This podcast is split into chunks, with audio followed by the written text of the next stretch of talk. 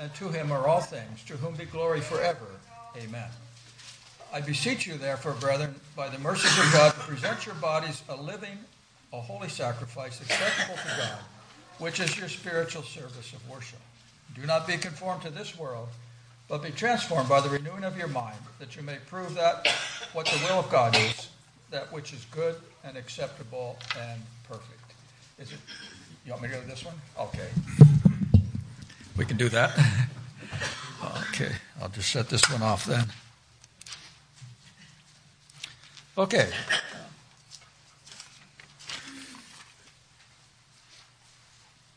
There was a man years ago in India. His name was Sundar Singh.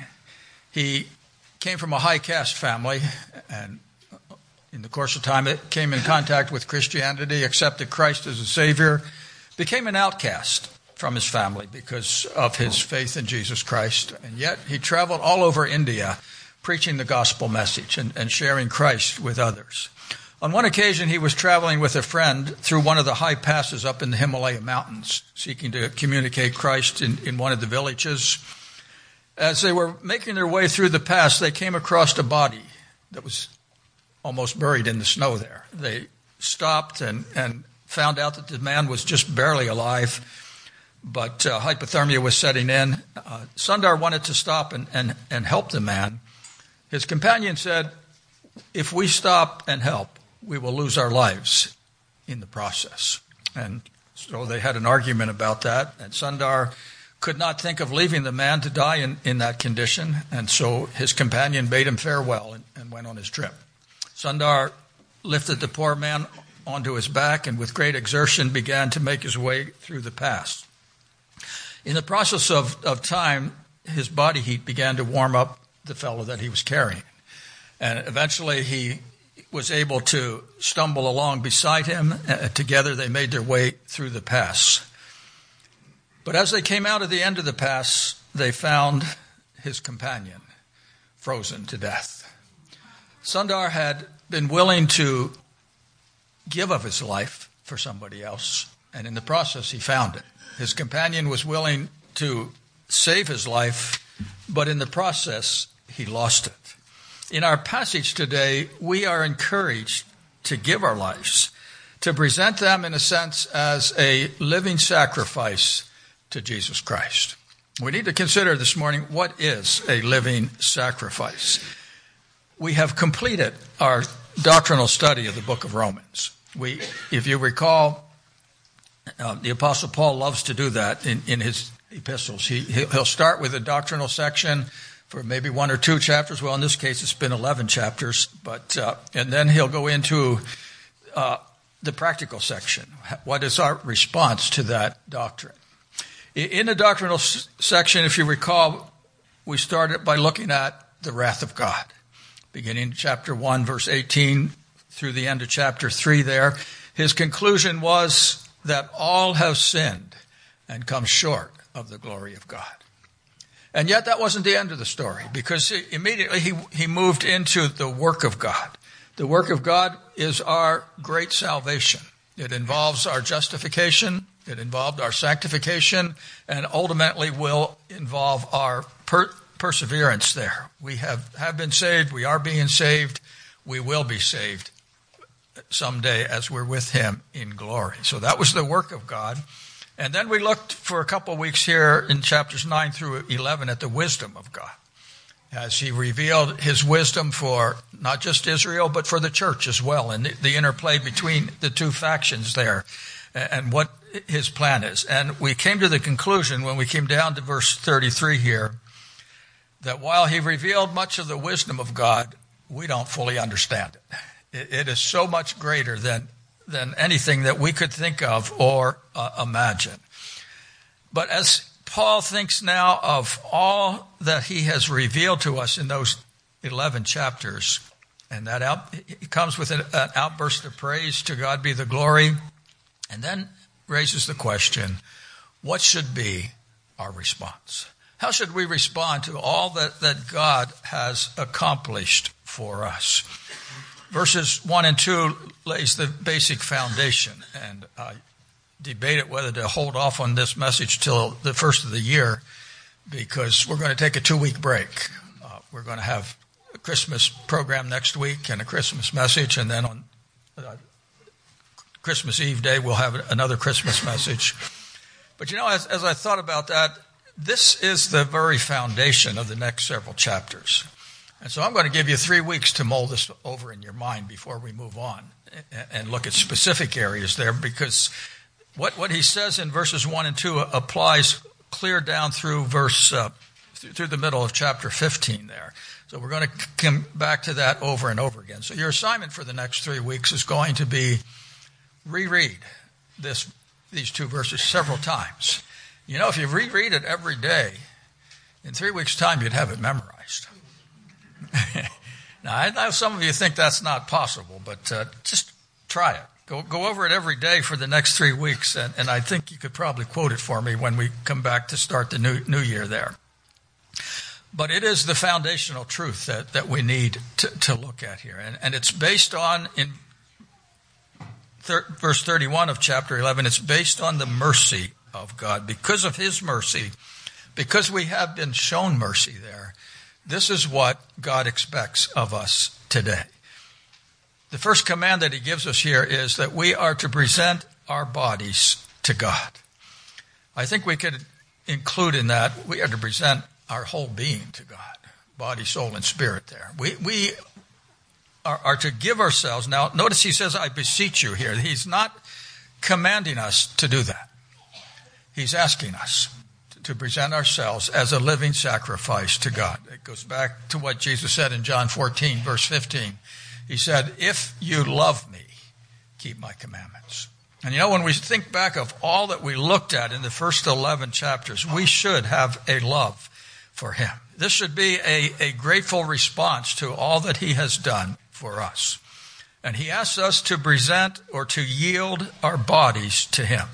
It's the same word that he used back in chapter 6, verse 13, where, where he said, Don't go on yielding your members of your body as instruments of unrighteousness, but present yourself to the Lord as, as instruments of righteousness there. Same idea comes out of, I think, Isaiah chapter 6, where Isaiah saw the Lord high and lifted up, and the result was he fell on his face before the Lord. And the Lord cleansed his life, and then he heard the Lord saying, Who, Whom shall I send, and who will go for us? And the natural response for Isaiah was, Here I am, Lord, send me. Use me in that process. Now, Paul uses here the aorist tense. Now, I realize for probably most of us that doesn't say a whole lot, but that's the, that's the Greek tense that, that he uses. Uh, I am not a English major. I, I, I, you ever get the verb tenses mixed up? When, when, you're writing or speaking and so forth. Uh, if, if English was an exact science like math is, it, it would be okay, but uh, it, it, English is, is crazy.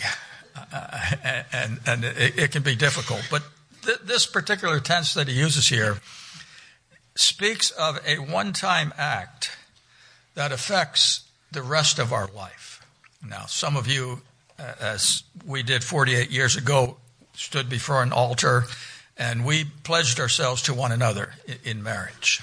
That was a one time act. I haven't done that twice. Uh, uh, we only did it once, but it has had a profound impact on our life for 48 years. That's, uh, and that, that's the idea that he has in mind here. We present ourselves to him. If we do that, it's going to have an impact upon what we do from this moment on.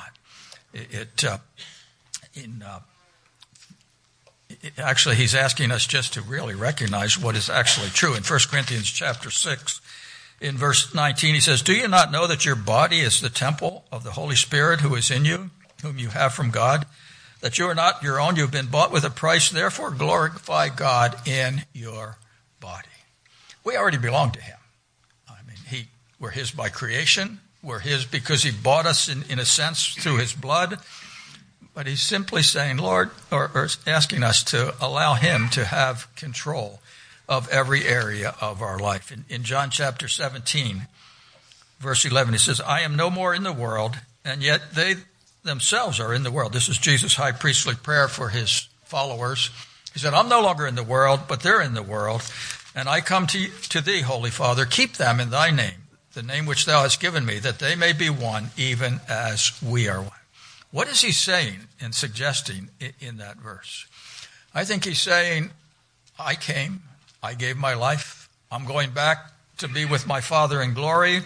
You're going to be here as my hands, my feet, my lips. If the message is going to be communicated to somebody, you're going to be the ones that communicate it. He, he's looking to use us in that process. We are the means today by which he expresses his love to others.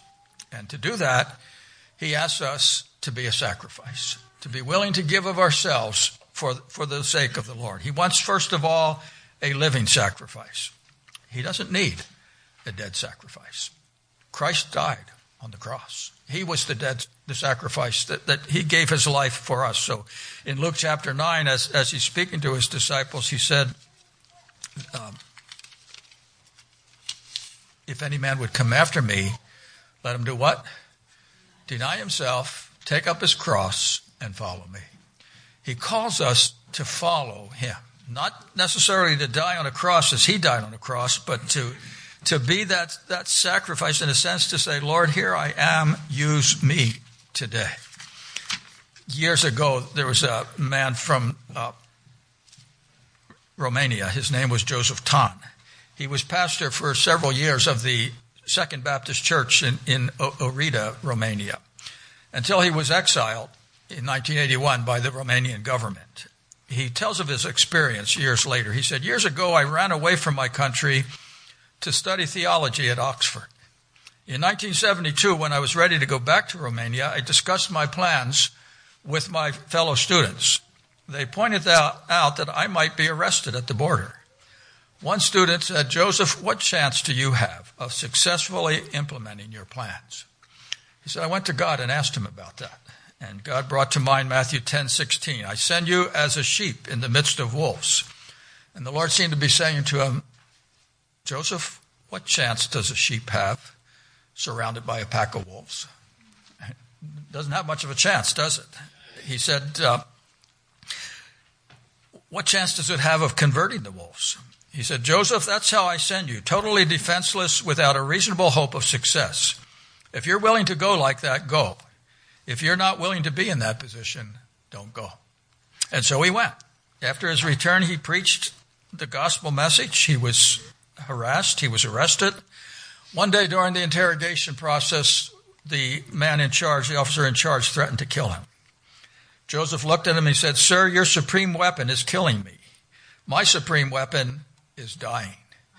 You know that my tapes are all over the country with the gospel message. If you kill me, I will be sprinkling those tapes with my blood. People will say, This man was willing to die for this. We better listen to what he has to say. He went on to say, Your supreme weapon is killing. My supreme weapon is dying. So go ahead and take my life. Uh, the officer sent him home. He said, That gave me pause to think. He said, For years, I was a Christian who was cautious because I wanted to survive. I had accepted all the restrictions the authorities put on me because I wanted to live. Now I wanted to die and they wouldn't oblige me. Now I could do whatever I wanted in Romania. For years, I wanted to save my life and I was losing it. Now I was willing to lose my life and I was winning it. A living sacrifice. He needs those who are willing to go into the world, live out the character of Christ, even when it costs even when there's a price to pay, are we willing to be a living sacrifice? Do we have that desire to glorify God with our bodies? Do we get up in the morning and wonder, what do you have for me today, Lord? Or do we get up and think, well, I have this planned and that planned, and, and, and uh, we, we, we rush out without even giving any thought to the fact that we're here as a living sacrifice for the glory of Jesus Christ. We're also to be a holy sacrifice. The word holy means to be separate from sin. The idea comes out of 2 Corinthians 6.17 where he speaks of the fact, come out from among them and be ye separate, saith the Lord. Touch not the unclean thing, and I will receive you.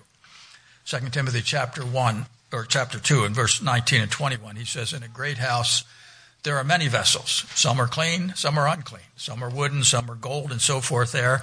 Uh, he wants us to be a clean vessel. God prefers to walk, work through clean vessels there. Now, he'll use a variety of vessels. He, he uses, has used preachers in the, in the Word of God.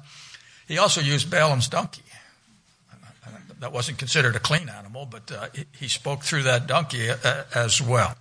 But he prefers to use clean ones, and, and we appreciate that fact. I, I remember when we lived out in the village of Chilanko Forks, British Columbia, about 100 miles west of, of Williams Lake.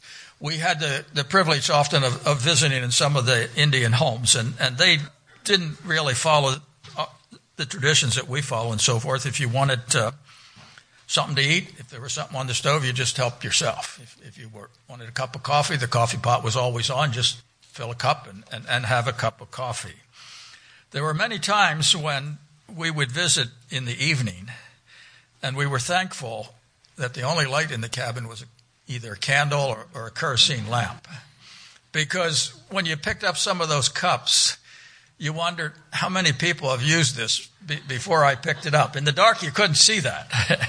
but uh, uh, I, we would have much rather have had a, a, clean cup. Now, we, we used the dirty cups because we wanted to be sociable. We wanted to reach them and, and, and minister to them and so forth. But uh, anytime we're unclean, anytime we allow sin in our lives, I think we detract from the glory of God. We limit what He is able to do through us and, and, and in us as, as, well. And it goes so far in 1 Thessalonians chapter 5, in verse 22, he said, I want you to abstain from all appearance of evil. Not just the evil itself, but all appearance of evil. We, we need to be careful how we walk. He's looking today for a holy sacrifice, for those who are willing to live pure lives to the glory of Jesus Christ. And so I think it's good for us to stop and ask, are we living pure lives? Or is there areas of compromise in our life that are detracting from the, the work of Jesus Christ today? And then he's looking for an acceptable sacrifice. A sacrifice that is acceptable has to be acceptable to God, not to us, but to God. He's the one that, that we're making that sacrifice for. I, I love the irony of, of Malachi, the last book of the Old Testament, Malachi uh, chapter 1. Uh, and this I don't think is in on the overhead, but that, that's okay. I, it's a rabbit trail. Uh, in, chapter 1, he's, he's taking them to task for some of the sacrifices and so forth that, that, that they've been offering. He, he says in verse 10, You are presenting defiled food upon my altar. Which say, How have we defiled thee? In that you say the table of the Lord is to be despised. But when you present your, your blind for sacrifice, is it not evil? When you present the lame and sick, is it not evil? Why not offer it to your governor? Would he be pleased with you, or would he receive you kindly, saith the Lord of hosts? They were taking the worst of the flock and bringing it to God and, thinking this is doing God a service. And, and, you know, as we think about that, I wonder we have that song, Give of Your Best to the Master. Do we give of the best to the Master? Or do we give them our leftovers? I remember years ago when we were starting a school for Indian students up in Canada, we used to get a lot of used clothing. Some of it was good. But I remember getting one shipment from uh, a church in Vancouver, uh, Vancouver, British Columbia. They were old, they were tattered, some of them. They, they, uh, they had cut every button off of the clothes. They, they, they could use the buttons on, on on new clothes, but uh, you, you, don't want to leave them on old clothes. And, and, and uh, we, we, we, we, we had fun with a lot of those shipments. We, we'd have a, a dress up night where we, you know, just for a kind of a joke and a party, you dress up in some of these things and, and, and so forth.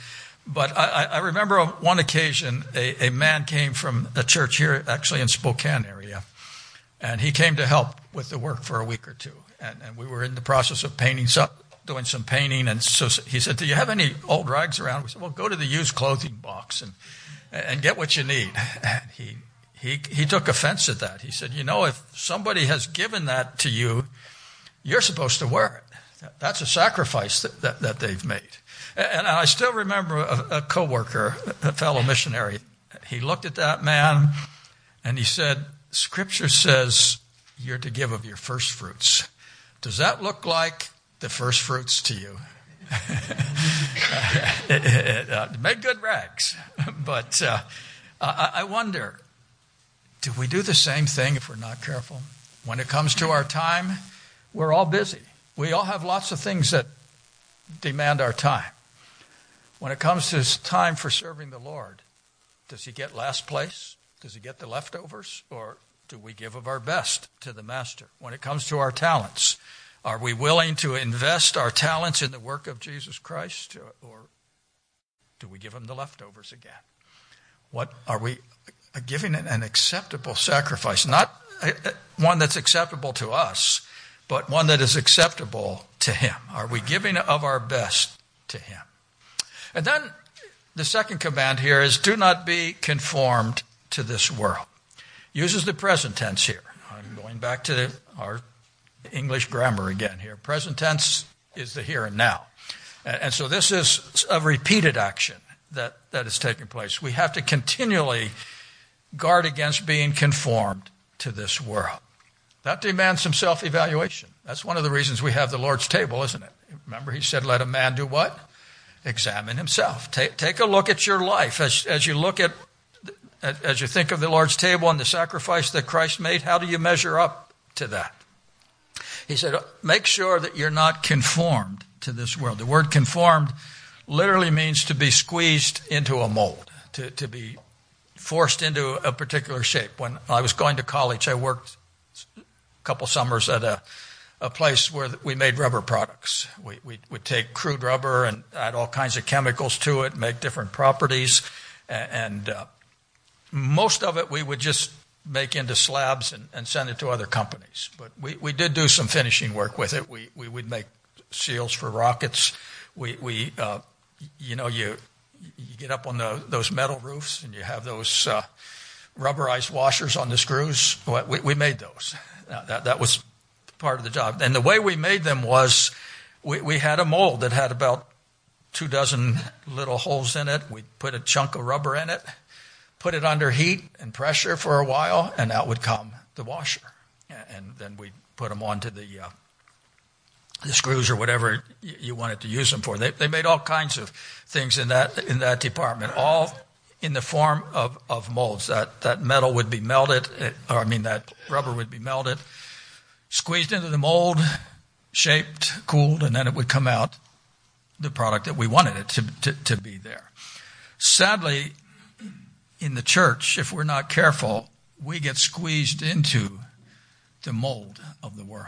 We get to thinking like the world. We, we get to behaving like the world. The only difference we find, so uh, someone has said that the church fo- follows the world, but they just stay 10 years behind it. And, and so when we look at the standards of the world, 10 years from now, we'll be adopting some of them in the church if we're not careful. We, we, have done that in so many of our churches in the area of, of marriage, uh, material things, and so forth. When in reality, God says, I want you to show the world a better way. I want you to show the world a better life. Don't conform to their standards. You be the standard bearer. You're an image of the heavenly. What are your values? What are your priorities? What drives your decisions? What uh, drives your actions today? How is the world affecting you? And then let's ask the other question how are we impacting the world? Because that's what he's left us here for. We're in the world, he said, but we're not of the world. We're not to be like the world. We are to show the world a, a better way, a, better way of living today. Don't be conformed, he said, to this world. The third command is be transformed. Be transformed how? By the renewal of your mind now. The word transformed is the same word that comes out of the story of Jesus when he was on the Mount of Transfiguration. You remember the glory of the Lord was there. And uh, it wasn't like we have pictured. I don't know if any of you have that picture on your wall or not of Jesus kneeling in the Garden of Gethsemane, a, a light coming down from heaven and, and, shining upon him. I hate to break your, the bubble here, but that's not correct. It was, it was something that was coming out of him, not something that was shining on him there. It, it, the whole the word is used of a caterpillar. You know, you take a, a little caterpillar and you watch it spin a web around itself. It is literally transformed. How does that happen? I don't know. All I know is it goes in a caterpillar and it makes its way out eventually a butterfly. It's been metamorphosized. That's the word he's using here. It has been transformed from inside out. Social action today tries to transform society from the outside in. That doesn't work. You've got to change the heart first if, if you're going to see lasting change in a person's life. If you don't believe that, go to the fair. Next time we have a fair, walk through the the pens there of the animals there. You, you ever see them decorate some of those pigs? They, they, they, brush them, they, they wash them, they brush them, they put ribbons in their hair, they, they curl some of it and so forth. What do they have when they're done? A pig. you turn that pig loose, and where's it going to go? The nearest mud puddle. You, you haven't changed, I mean, you've made that pig look extra special, but you haven't changed it. You, you've just done some cosmetic work. Uh, we, we need to be careful in, in, in that area that we don't just try to clean up the outside when it's the heart that needs to be changed. Proverbs 23 7 says, As a man thinketh in his heart, so is he. We need to be careful that, that we target the heart there today. Uh, I'm not against social action, that there is a time and a need for that. But always make sure in that emphasis that there's an opportunity to present Jesus Christ. If, if you merely clean them up on the outside, you, have got a, a, person all cleaned up on the outside headed for hell. You, you, need to realize somewhere they have to have the gospel message. They, they, they got to hear the message. I see Katie sitting there. I'll pick on her for just a minute. She works with the, the, the center, the Northeast Washington Center there in uh, Colville, rescuing those that would looking debating whether they should have abortion or not. You know, the, the success of that program is not whether they convince them not to have an abortion or not. The success is they introduce them to Jesus Christ. That's the whole thrust, the whole purpose of it there. And that should always be in the back of our mind. We're to be transformed. We are to be transformers, seeking to change others into the image of Jesus Christ. 2 Corinthians chapter 10 speaks of the fact that we are to bring every thought into captivity for Christ. If we're going to be changed, if we're going to be that living sacrifice, we have to learn to control our thought life. Uh, Philippians 2 5 says, Let this mind be in you, which was also in Christ Jesus. We need to think as Christ thought. We, we need to allow Him to, to change and transform our minds and our thinking. And the way that He does that is through His Word we, we jokingly say, you know, if you read this passage three times or, or every day for three weeks, you're going to have it memorized. But you know what? The more we can get into our mind the Word of God, the more we can become like Jesus Christ. Uh, and so instead of resisting that idea, let's try it. Let, let's see how many can come up three weeks from now with Romans chapter 12, verses 1 and 2. Now, I'm sure if I asked for a show of hands, several of you could say you've already memorized it you're, you're, way ahead of the game there, and that's that, that's great. But we've got to get it into our mind if we're going to be transformed, if we're going to live lives that please Him. When we seek to follow His word, when we seek to follow His will, we we demonstrate to the world that it is first of all good. He desires the best for us. We, we sometimes get to thinking, you know what, if I surrender my life as a living sacrifice to God, He's going to send me to Africa. we have that song, Don't Send Me to Africa. Uh, he doesn't desire to make life miserable for us. His desire, His will for us is good. We, we, we need to learn to, to recognize that fact. Sometimes we understand that in retrospect, but in the midst of the circumstances and the trials, are we really convinced that God is good? And what he's doing in our lives is good. That he knows exactly what he is doing and he will work it out for our good. We, we talked about that in our Sunday school class this morning, Romans 8 28. We, we can quote that. All things work together for good. Do we really believe that when a trial comes? I mean, we, I, I, I can quote that very easily for you when you're there in the hospital bed. Uh, that, that, somehow God's going to work something good out of this. That's a, a little bit different matter when I'm the one in the hospital bed. Do I really believe it at that time that God knows what He's doing in our life? That yes, the trial's going on, but He's taking it through it for a good purpose. That He has a reason for it. Do we honestly believe that? That His will is good. Then He says it's acceptable. Acceptable to who? Well, to Him. But if we really walk with Him as we should, then we're going to find it's acceptable to us as well because we're going to see his good in it. And then he said it's we're going to reveal that it's the perfect will of God. Jesus in John chapter 10 verse 10 said, "I am come that you might have life and that you might have it more abundantly." That's what he desires for us, the abundant life. A, life that's good, that's acceptable, that's perfect there. He goes on to, in that verse to say that the thief comes to destroy, to kill, and so forth there. But I've come to give you the best in life. Do we believe that? Or do we miss out on some of the best that he would have for us because we're just a little bit afraid that uh, the world's going to think we're crazy or, or, we're going to miss something that the world has?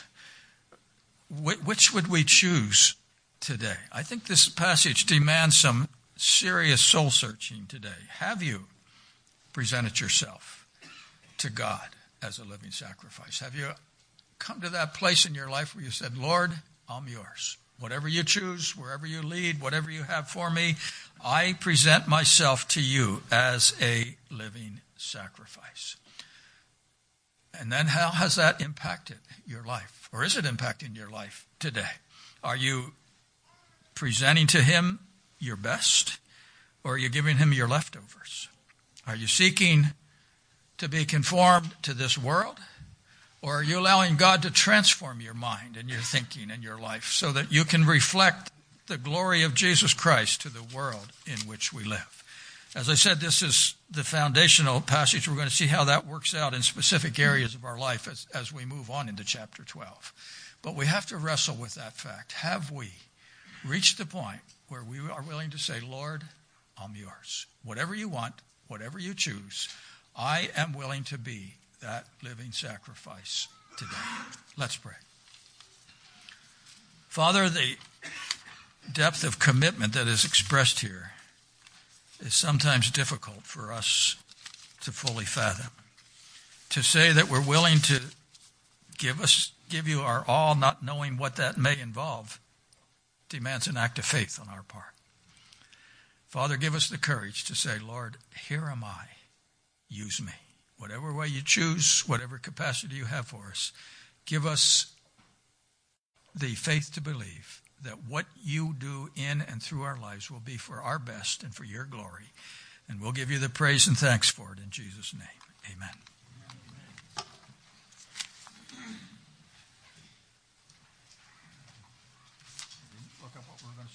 Living for Jesus. There it is.